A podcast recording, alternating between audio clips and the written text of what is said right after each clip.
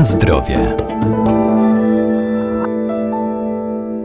Co kryje w sobie żywność, którą kupujemy? Możemy to sprawdzić na etykietach. Tam muszą być wymienione wszystkie składniki użyte w procesie technologicznym, w tym dodatki do żywności oznaczone symbolami E. I choć wszystkie są dopuszczane do stosowania, to ich nadmiar może wywołać różne reakcje, dlatego są stale badane, ale wśród dodatków znajdziemy także te naturalne.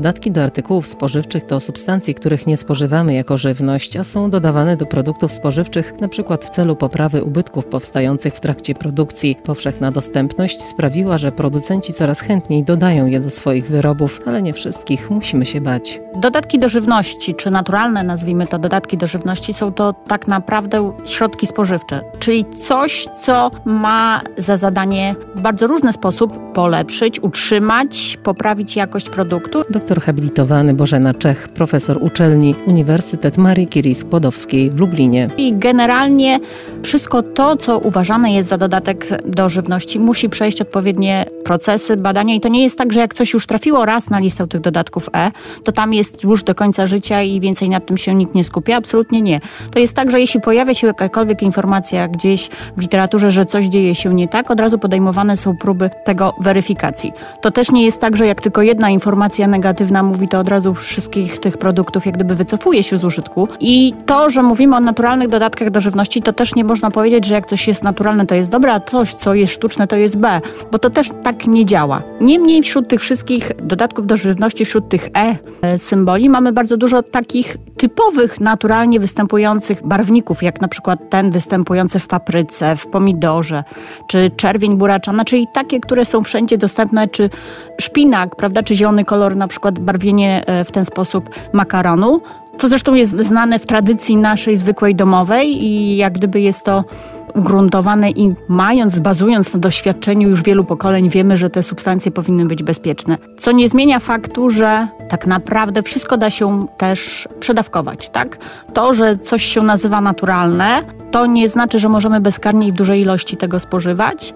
I generalnie, jak gdyby największy problem w obecnych czasach jest to, że ta żywność jest tak mocno przetworzona, że aż potrzeba stosować różnego rodzaju dodatków. Więc jak gdyby najważniejsze by było z punktu widzenia zdrowia, funkcjonowania człowieka spożywać żywność nieprzetworzoną, a niestety do takiej to raczej dostępu za dużo nie mamy.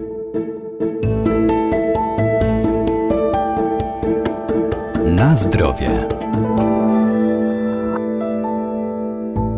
Wśród dodatków do żywności są barwniki, konserwanty i regulatory kwasowości, przeciwutleniacze, emulgatory, środki żelujące i spulchniające, środki pomocnicze, wzmacniacze smaku, środki słodzące, nabłyszczające, także stabilizatory i zagęstniki. Niektóre zaliczane są do tak zwanych naturalnych. Dodatki do żywności są dobre, naturalne dodatki do żywności są dobre, niemniej czytajmy etykiety, sprawdzajmy i nie sugerujmy się tylko tym, że coś jest naturalne czy sztuczne. To jak już mówiłam, te wszystkie barwniki, poczynając właśnie od barwników na przykład likopen, ten z pomidorów, czyli mamy E160D, e, mamy kapsaicynę, czyli taki barwnik z papryki, taki pomarańczowo-czerwony, to będzie 160C, karmel taki zwykły, prawda? To jest E150A, witamina B nawet E101 prawda? Jest tą naturalną występującą, która ma nam za zadanie polepszyć prawda, funkcjonowanie.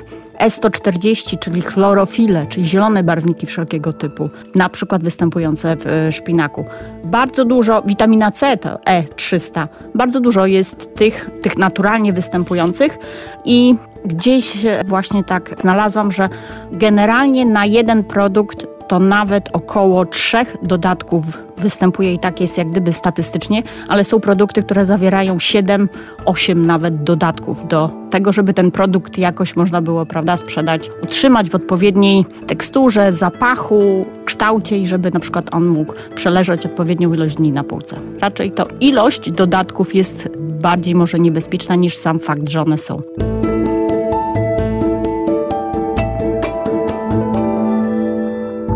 Warto więc czytać składy produktów na etykietach żywności, którą kupujemy, by mieć świadomość tego, co spożywamy, a najlepiej trzymać się zasady, że im mniej składników użyto do jej wyrobu, tym lepiej. Na zdrowie.